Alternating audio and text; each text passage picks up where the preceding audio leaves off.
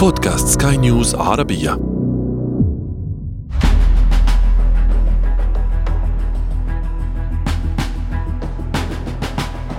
في أبريل من عام 2021 أطلق سلاح الجو الأمريكي طائرة بدون طيار تعمل بنظام ذكاء اصطناعي يسمى سكايبورغ.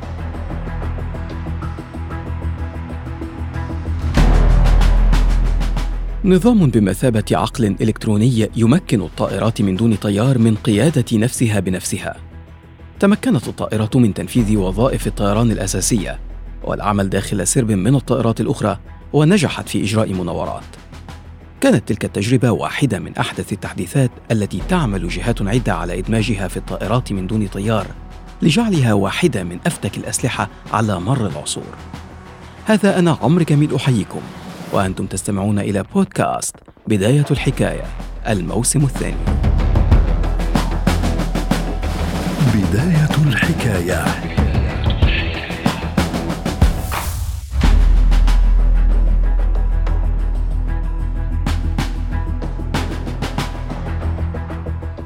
في عام 1849 كانت إيطاليا تخوض حرب استقلال ضد الإمبراطورية النمساوية. سعت النمسا لاستهداف الانفصاليين الإيطاليين والوصول إليهم عبر أجسام طائرة مسيرة فقررت استخدام مناطيد تحمل شحنات من المتفجرات.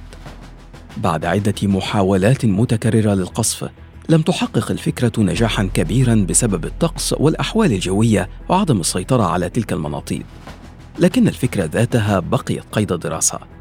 حاولت بريطانيا إعادة استخدام الفكرة بعد ذلك التاريخ بنحو سبعين عاما خلال الحرب العالمية الأولى. كانت فكرة إمكانية استخدام الراديو للتحكم في الطائرات قد ظهرت وأثارت اهتمام العديد من المخترعين والمهندسين.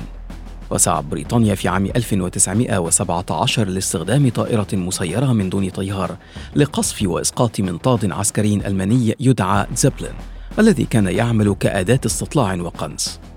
وبرغم أن بريطانيا لم تحقق هي الأخرى نجاحا في ذلك لكن التقنية لفتت انتباه دول أخرى.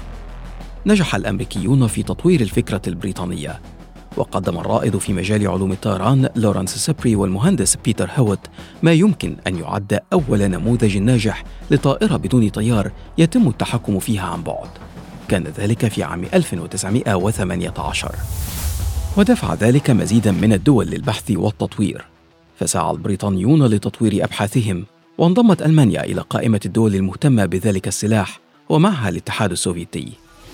تقول نادين عيتاني رئيسة مركز الشرق الأوسط لبحوث الطيران إن اندلاع الحرب العالمية الثانية كان فرصة لجميع هؤلاء لاختبار ما تم التوصل إليه من تقنيات. رغم أنه البريطانيين هم كانوا من أول الباحثين اللي حاولوا يطوروا واستعمل الألمان هذه التقنية آه، أكثر من البريطانيين أنفسهم.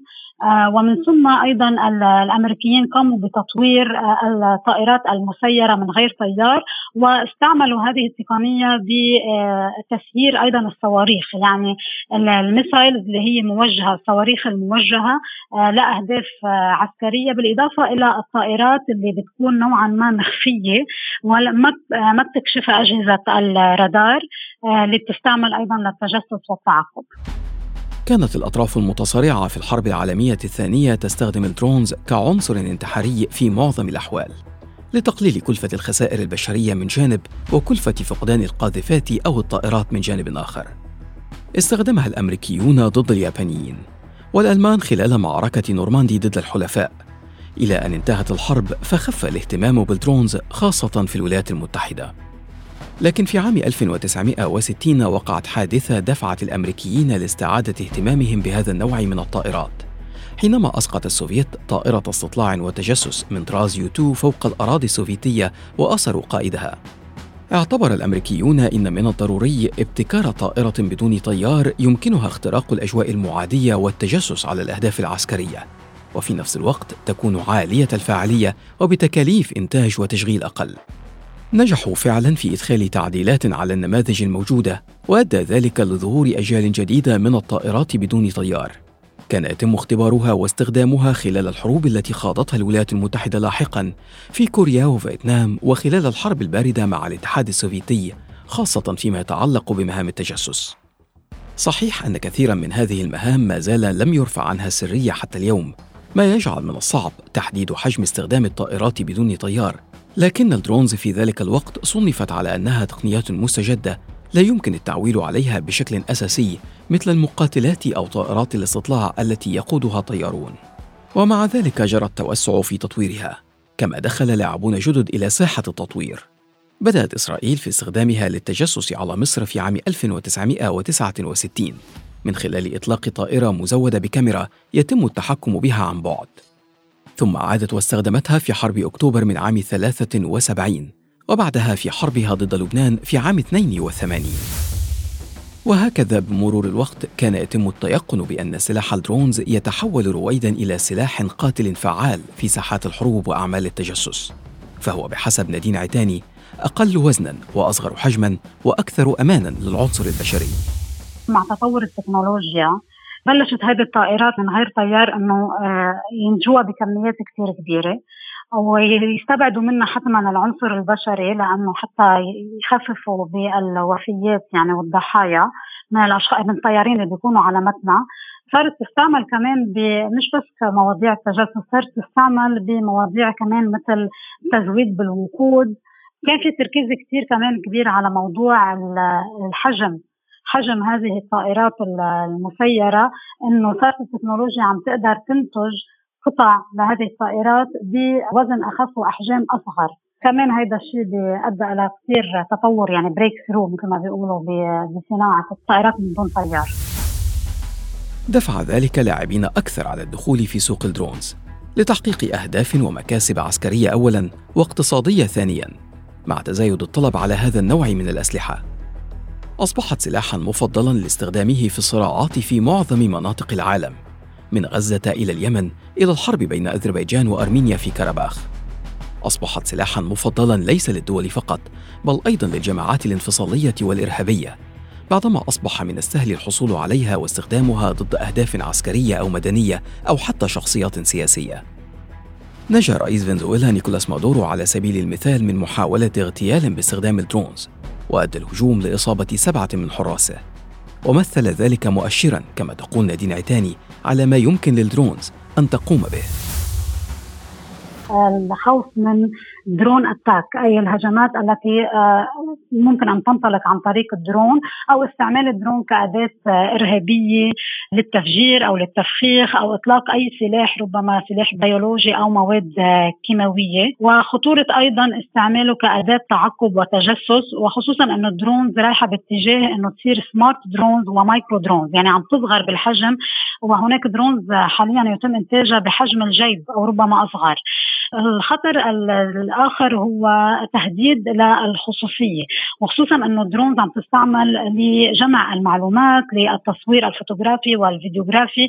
في عدد كبير من الناشطين أثاروا آه هذا الخطر إنه تهديد الخصوصية والخوف على حماية المعلومات والبيانات الشخصية وخصوصا إنه هذه الأجهزة والدرونز هي ممكن إنه تكون قابلة لاختراق أو قرصنه إذا فينا نقول فبتشكل تهديد على هذه المعلومات اللي موجوده فيها.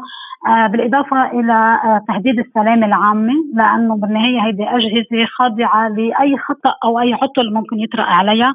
يعني خطر الاصطدام بأجسام متحركة طائرة أخرى أو ربما مباني أو ربما آه، أفراد. لأنه هيدي drones آه، يعني يقال إنه رح تصير كثير قريبة من الناس وبتطير على مسافة قريبة منهم.